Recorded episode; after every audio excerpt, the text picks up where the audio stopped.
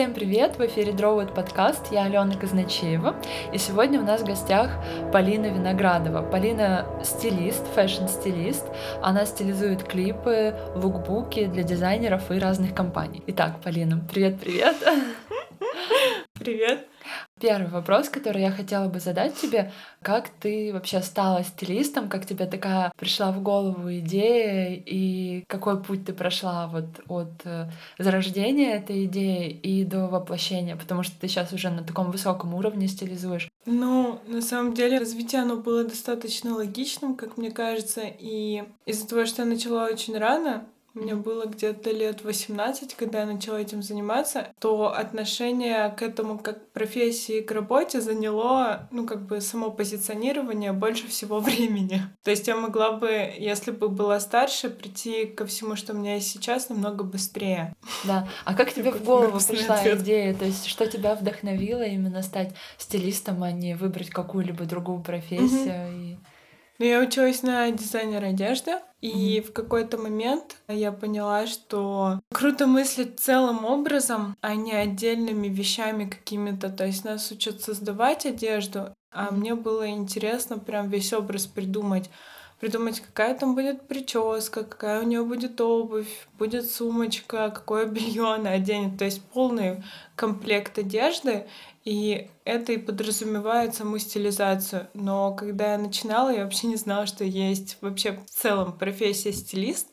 Я училась на дизайнера одежды, и как бы мне никто не говорил, что с модными домами работают на самом деле креативные директора, которые, по сути, стилисты. А отдельные дизайнеры уже рисуют для них эскизы сами и вещи mm-hmm. придумывают.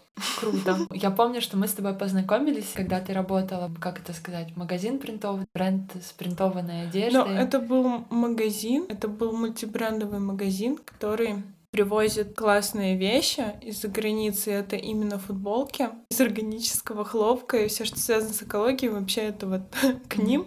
И у них была специальная печать для них, которая в производстве чистая. То есть это полностью экологически чистый процесс, по сути. И в целом, наверное, на тот момент в Питере считалась это э, одна из лучших таких принт-студий. И я работала в подразделении, если можно так это назвать, в подразделении, когда ты делаешь какие-либо коллаборации, чтобы привлекать больше аудитории к принтам и к тому, что можно самому кастомизировать футболку, как ты хочешь. И на тот момент я искала вообще ну, в разных городах иллюстраторов, и таким образом я нашла тебя, но по факту мы познакомились вообще просто в магазине, по-моему. Да, да, да, было такое. Просто вот. личная встреча лучше всех э, интернет каких-то совещаний. Да, кстати, согласна, что это действительно быстрее, лучше и как-то более понятно. Но вот тогда ты еще, получается, только начинала в этой сфере трудиться. Да, я а только сейчас... начинала. Там получается, что я тогда устроилась на эту работу, и я даже не понимала, что стилистом можно зарабатывать, в принципе, относиться к этому как к работе. Ну, как бы первые шаги — это когда ты просто сам творчески реализуешь себя, придумываешь какие-то идеи, и как бы просто пробуешь работать с командой. То есть на тот момент я вообще начинала только стилизовать модельные тесты, никаких заказов там с дизайнерами еще не было. А какой был у тебя первый такой коммерческий, можно сказать, заказ, ну, который ты выполнила именно за деньги? Но первый коммерческий это были модельные тесты, и все считали, что, во-первых, фотографы за модельные тесты получают небольшие деньги, и в итоге эти фотографы платили все деньги мне, чтобы у них был стилист на площадке. Ну, то есть, как бы можно развеять тот миф, что, ой, тут нельзя заработать. Это реально можно, если ты делаешь ну, как бы хорошо и грамотно общаешься с другими людьми. Они верят, что им реально нужен этот человек на площадке. Потому что многие думают, что стилист не нужен. Ну, то есть ага. до сих пор, хотя до столько лет есть. прошло. Ну, такое получается, да. Да. Но сейчас вот ты живешь в Москве, у тебя уже совершенно другой уровень, ты выросла да, как Моя вилла. Да, живешь на вилле, а, ты выросла как специалист, попробовала работать, да, с разными большими заказчиками, можно сказать, знаменитыми заказчиками. И вот расскажи сейчас, вот э, оглядываясь назад, в чем для тебя вообще такая разница между коммерческими и творческими проектами? Потому что я знаю, что все идут с горящими глазами в начале в профессии, mm-hmm. такие, вау, мы хотим делать вот такое вот что-то очень творческое, радовать Модное. мир. Да, как бы самовыражаться, а потом это постепенно, ну, в профессиях иногда угасает. Ну, то есть, ну да. ты понимаешь, о чем да, я. я соглашусь. Вот как э, у тебя отношения строятся? Ты это делишь или не делишь? Вот расскажи угу. именно про вот такие да. проекты. И какой твой самый любимый такой творческий проект, как он происходил, и какой любимый коммерческий проект? Ну, я на оба вопроса отвечу одинаково, наверное, одним ответом. Когда я начинала, я делила, что есть вот творческая работа, в которую я вкладываюсь, которая приносит мне заказы. А есть коммерческая работа, на которой я зарабатываю просто деньги, как бы и все. И заказчики, как это сказать, чтобы неплохо выразиться.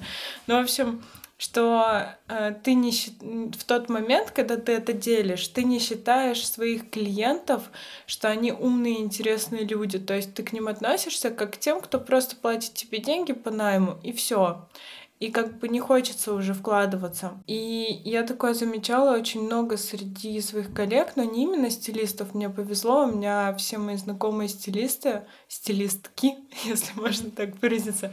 В общем, они все очень классные, творческие, они реализуют себя в коммерческих проектах на сто процентов. Это типа пример того, как это должно существовать на самом деле грамотно. Потому что я к этому пришла, ну, где-то спустя, наверное, полгода. То есть у меня появились первые заказы. Я брала вообще совсем небольшие деньги. У меня на тот момент стоил лук там типа 500 рублей, потом 1000 рублей. И так постепенно цена росла.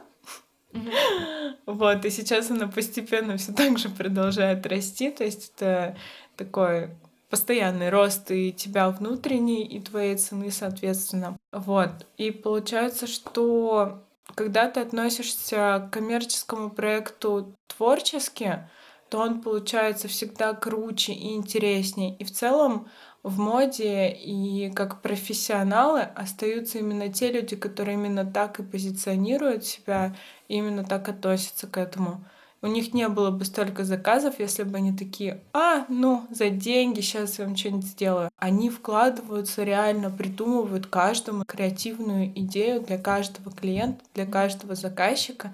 Это очень круто, и возможность работать с крупными классными командами как раз-таки и ведет на этот уровень. И ну, получается, что мы друг друга поддерживаем и не относимся э, как бы к коммерции, что это просто деньги. Да, согласна. А, ну вот такие большие проекты, да и вообще даже маленькие проекты, они всегда строятся в команде. Расскажи, вот как легко или тяжело выстраивать отношения, когда нужно скоординировать несколько человек и выстроить съемку так, чтобы это... По сути, mm-hmm. ты командир на площадке. Тебе подчиняется и фотограф, и модель. Ты говоришь, как все сделать. Как тебе вообще mm-hmm. этот подход? Может быть, mm-hmm. у тебя есть какие-то интересные истории про съемочные площадки, да? Потому что действительно, когда много людей, это очень интересное взаимодействие, такое особенное. Mm-hmm. Ну, начнем с того, что на грамотной площадке всегда есть продюсер, как раз-таки человек, который обеспечивает вот эту коммуникацию на нужном уровне между всеми творческими людьми. То есть между фотографом и стилистом и моделью всегда стоит продюсер. Между там режиссером, артистом и стилистом всегда стоит продюсер который не просто тебе деньги дает, а он организовывает грамотно команду так, чтобы все друг к другу подходили и находились на одной волне. Поэтому такой специалист сильно облегчает в целом коммуникацию, Плюс э, все ребята достаточно те, которые реально крутые и крупные, они не относятся к тебе как к новичку, то есть они видят тебя и оценивают тебя, раз ты в нашей команде, то ты такой же специалист, как и я. Все находятся на одном уровне, никто не умнее, не круче другого. Все одинаково вкладываются, просто каждый знает очень четко, что он делает на площадке. Ты стилизуешь, ты одеваешь. Ты фотограф, ты фотографируешь. Креативный директор придумал в целом всю идею. И креативным директором может быть как стилист, так и фотограф. То есть это такая слаженная, классная работа. Да, да, да. То есть э, каждый взаимозаменяет, дополняет друг друга. Угу. Бывало такое, что кто-то не слушался на площадке. Ну, в начале, наверное, да, Ага. есть такое, что даже могут попадаться модели, которые говорят, о, я это надевать не буду. Капризничает прям, да? Ну, это очень редкий случай. Естественно, что эта модель дальше, дальше каких-то съемок, типа модельных тестов, просто не уйдет с таким отношением к своей команде. Когда ты хорошо относишься, то и к тебе хорошо относятся. Мгм. И научиться ставить себя таким образом, чтобы тебя слушали, тоже искусство, по сути. Потому что, когда ты маленький, ну, например, мне было 20 лет уже, когда я пришла, и все, с кем я работала, были намного старше, то есть им 25 и больше. А те, кто профи уже в течение 10 лет, им уже за 30. И то есть нужно прийти и не просто не ударить в грязь лицом, а быть на их же уровне вообще сознания, понимания, какого-то опыта. И вот это стремление, оно как раз помогает постоянно расти, обмениваться всеми опытами между собой на площадке. Да, это такая большая ответственность тоже перед людьми. Так, еще хотела у тебя спросить такой вопрос. А, Я знаю, что ты снимаешь клипы. Мне кажется, это такая работа очень интересная. Расскажи, вот какой был твой первый клип и для кого ты Ага. стилизовала? Первый клип. Это вообще очень смешной и хороший вопрос одновременно, потому что первый клип я не стилизовала, я его срежиссировала, Ого. а потом уже сняла свой первый клип как э, стилист. Ага. Забавный факт такой. Но вообще я верю, что следующий этап развития стилиста — это, ну, как бы креатив, креативный директор, когда ты полностью придумываешь идею на площадке для команды, и вы ее все реализуете, но уже стайлингом занимается стилист а ты только отвечаешь за идею. И, наверное, как раз-таки в этом проекте я так и выступила. И после мне уже пришел такой мой первый хороший большой заказ на действительно большой клип. Большой клип считается, если на него потрачено от миллиона, полтора миллиона, ну, как бы вложенных средств от продакшена, наверное. Это для кого, если не секрет? Это был клип для Артема Догмы. Это такой молодой артист. И а, там был а, режиссер, это была, по-моему, его первая или вторая режиссерская работа. Он очень, наверное, переживал. Работая в незнакомой команде, ясно дело, что это какой-то стресс, потому что ты в клипе должен максимально доверять всем. Поэтому очень часто именно на видеопроектах всегда работают одной и той же командой, в отличие от фото, потому что на фото разные команды наоборот лучше. И мне попался этот заказ именно в том стиле, который я достаточно хорошо, как мне кажется, делаю. Он был такой гранжево-панковский. Ну, то есть это полностью моя эстетика, которая мне близка, и мне было его очень легко делать. Я была на одной волне, понимала, что от меня требуется, и это, конечно, облегчает задачу. Но в целом я берусь за разные проекты, которые, ну, неважно в какой стилистике, потому что важно попробовать себя в разном качестве. Мгм. Как Да. такие задачки Да, решать. здорово. Очень интригующе, интересно. Хотела еще спросить такой вопрос, но, наверное, логично вытекает из предыдущего. С кем бы ты хотела поработать? То есть с кем бы мечтала поработать? И, может быть, как арт-директор, как продюсер, может быть, это журналы, либо клипы, либо, может быть, серьезные какие-то работы в кино. А, Рассматриваешь ли ты в будущем? Как художник по костюму или тоже как стилист, ну, Мгм. там уже не стилист, да, а именно как художник по костюму идет. Кино называется «Художник по костюму», и не так давно мне уже поступило такое предложение, но мы пока дальше обсуждения особо не продвинулись, потому что вообще съемки фильма — это сложный очень процесс. Костюмы чаще всего шьются, они еще делаются дублями, потому что с героем может что-то происходить, и потом будет досъем. Они, это же все снимается не как это не в той очередности, как вот в сценарии, а в разные дни разные сцены. Соответственно, с костюмом может что-то случиться, и это требует особенной подготовки. Именно в пошиве это как раз работа и с дизайнером, с разработчиком э, костюма, но идею общую все равно ты как костюмер несешь. Естественно, что костюмер должен уметь шить тоже. Кстати говоря. Да, согласна. Вот. согласна. Это, это, в общем, непростая, интересная работа, которую бы хотелось бы попробовать, и я не знаю, как это затягивает или нет, чтобы сейчас говорить, хочу ли я действительно этого. Но, например, не в ближайшем будущем когда-нибудь мне бы хотелось ну, не просто оказаться на съемочной площадке в компании Zara, но и вообще как-то узнать, как там это устроено, не просто прочитав книгу «Феномен Зары», которая у меня и так уже есть, а именно побыть на площадке и посмотреть, как это происходит именно в этой компании, как они генерируют идею, как они вычисляют то, что лукбуки будут выглядеть вот таким образом, потому что они образец для всего мира в плане каталожных съемок.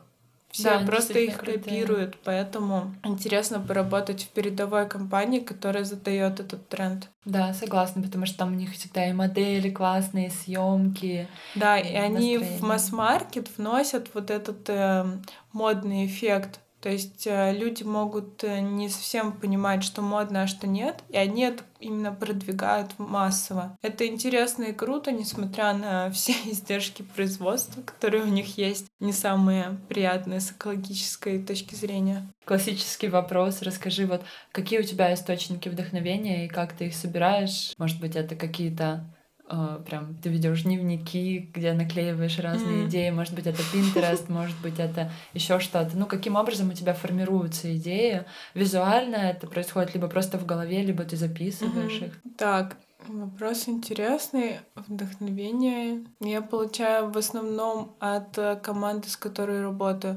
То есть меня вдохновляют люди, которые, ну, то есть движутся постоянно, растут и ну, добиваются каких-то интересных э, съемок и еще что-то. То есть вот реально идет постоянный какой-то рост. И когда я на них смотрю, я тоже так же хочу. Из-за этого это подбивает брать разные проекты совершенно, испытывать себя. Не знаю, там собрать за два часа 10 луков.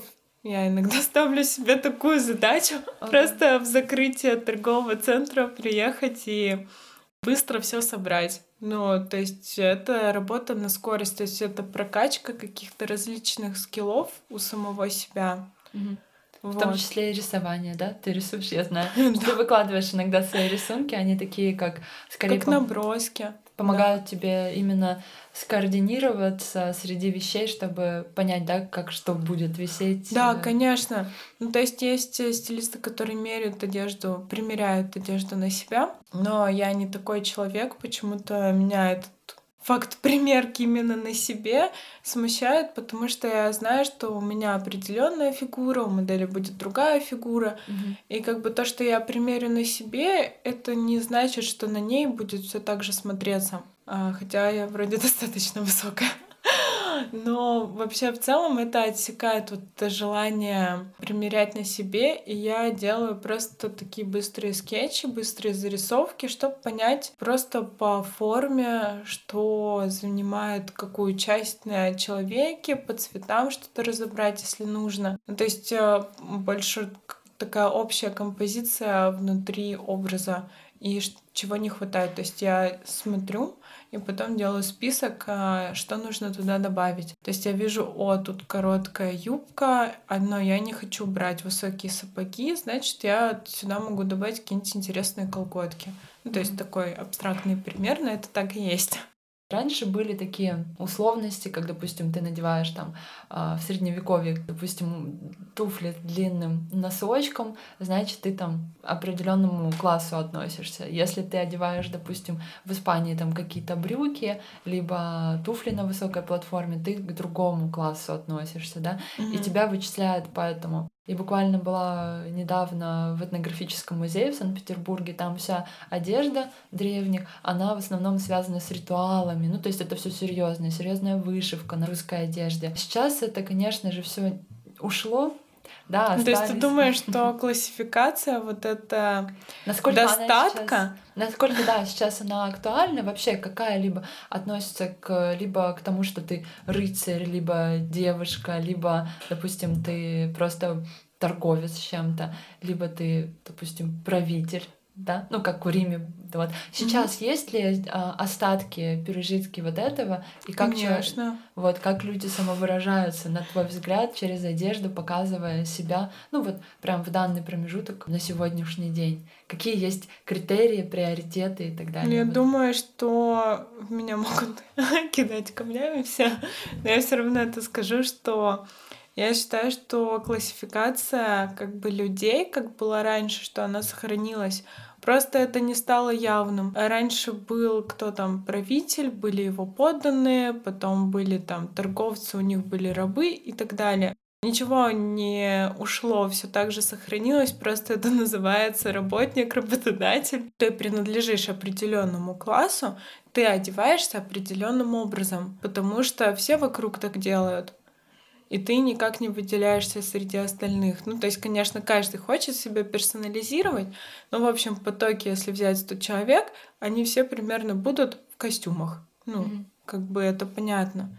Вот. Что это а так остается. У тебя конкретно вот классные татуировки. Расскажи, пожалуйста, про них, может быть, про возникновение, если это не слишком личный вопрос. Нет, это не личный вопрос. Я просто в один момент поняла, что ну, я буду не просто стилистом, а свяжу эту жизнь как бы именно с модой. И даже если я перейду в какие-то другие категории, именно в моде, потому что очень часто стилисты становятся фотографом или куда-то дальше растут, то это все равно останется со мной, и я все равно буду вращаться как бы в этом круге. Когда я это как-то определила, поняла, то я просто пошла и сделала первые восемь Сразу маленьких же брендов. Да. Да? Да. Ого, я думала, ты их постепенно делала через какие-то промежутки. Нет, нет, я сделала общую массу буквально за несколько дней до дня рождения, и я хотела к этому моменту за три дня набить 20 маленьких татушек, но мы успели, по-моему, только 12. У тебя есть Вок, Ком де Гарсон, Карла Герфельд, Карла Герфельда нету. Нету? А, есть, а, есть его портрет вообще да. точно, да. да. Я помню, у тебя на ноге. Да, но я не смотрю, видимо, на себя так со стороны. Клоя, кто еще? Есть Левайс, Кельвин Кляйн, есть uh, Стуси, такой бренд стритвир, Херон Престон, Марджела и еще парочка. Круто. И, наверное, такой завершающий вопрос. Что ты посоветуешь э, нашим слушателям? В основном это также фэшн-иллюстраторы, стилисты, дизайнеры. Какой ты им дашь совет, который, может быть, поможет им в творчестве или поможет утвердиться, быть тем, кем они хотят? На самом деле, я думаю, что нужно не бояться и пробовать, потому что кто рискует, тот пьет шампанское. Нужно так говорить, как мне кажется. А, потому что когда ты пробуешь, то ты что-то отсекаешь и понимаешь, про тебя ли это вообще история. Если ты не попробовала, просто грезишь, что это так и остается мечтой, и ты никогда не узнаешь про тебя это вообще или нет. То есть, если ты четко понимаешь, что я хочу там быть иллюстратором или я хочу быть стилистом, то ты должен просто идти и пробовать это делать, а не сидеть дома и думать, блин, классно бы я стилистом была, но при этом ты сидишь дома и даже не начинаешь э, стилизовать или устраивать какие-то фотосъемки, чтобы понять э, вообще, как у тебя это получается или не получается. А если у тебя что-то не получается сначала, то явно не нужно вообще расстраиваться и думать, что, блин, ну, это тогда точно не про меня, а у меня ничего не получится. Потому что с таким настроем тоже далеко не уедешь. Конечно, хорошо, если ты принял решение, что вот я хочу быть там стилистом, идешь, пробуешь, и дальше ты прокачиваешь каждый раз, с каждой новой съемкой появляется что-то новое, новые команды, новые люди, новые проекты, и это как бы тебя движет просто как по горке такой едешь и едешь бесконечно. Просто можно так ехать, и тебя все вокруг будет поддерживать, когда ты четко знаешь, что ты хочешь именно этого. Супер. Брать и делать. Классный совет, потому что действительно, я думаю, что многим, возможно, не хватает решимости такой, чтобы бросить там одно дело и пойти на встречу. Да, но не нужно ничего бросать, нужно угу. начать делать, пока у тебя есть какая-то постоянная работа. И когда твое дело, которым ты горишь, начинает приносить тебе доходы, то только тогда ты уже можешь уйти спокойно со своей работы, заниматься уже только этим делом. Мне кажется, что переход должен быть плавным. Хотя не все так считают, насколько я знаю. Есть люди, которые, а, все, я завтра буду это про меня, потому да. что я когда начинала, я все бросила просто. Вот. Ну, Но я думаю, что это от характера зависит. Конечно, плане, что... каждый движется в комфортном ему темпе и постепенно развивается или сразу большими скачками. То есть это неплохо и нехорошо, для каждого просто свой ритм. Да, главное двигаться. Не стоять на месте. Да, на этой ноте я думаю, что мы закончим сегодняшний подкаст. Спасибо огромное, Полина, что поделилась своими а, мыслями, да, рассказала о каких-то тонкостях работы. У Полины есть своя онлайн-школа и офлайн, да, школа или System School, в которой она обучает стилистов, поэтому у нее большой опыт, которым она активно делится. И, соответственно, ссылку на школу Полины вы увидите в описании к подкасту. Обязательно заходите, знакомьтесь и записывайтесь на курсы к Полине. Она расскажет вам очень много интересного и также самое Главное, что Полина дает практику крутую, то есть ее студентки, они также участвуют в съемках клипов, в съемках лукбуков, в журнальных съемках. Это супер интересно и полезно. А я прощаюсь с вами до следующего эфира, до следующего подкаста. Желаю вам вдохновения и желания двигаться вперед. Все, спасибо, Полина, и пока-пока.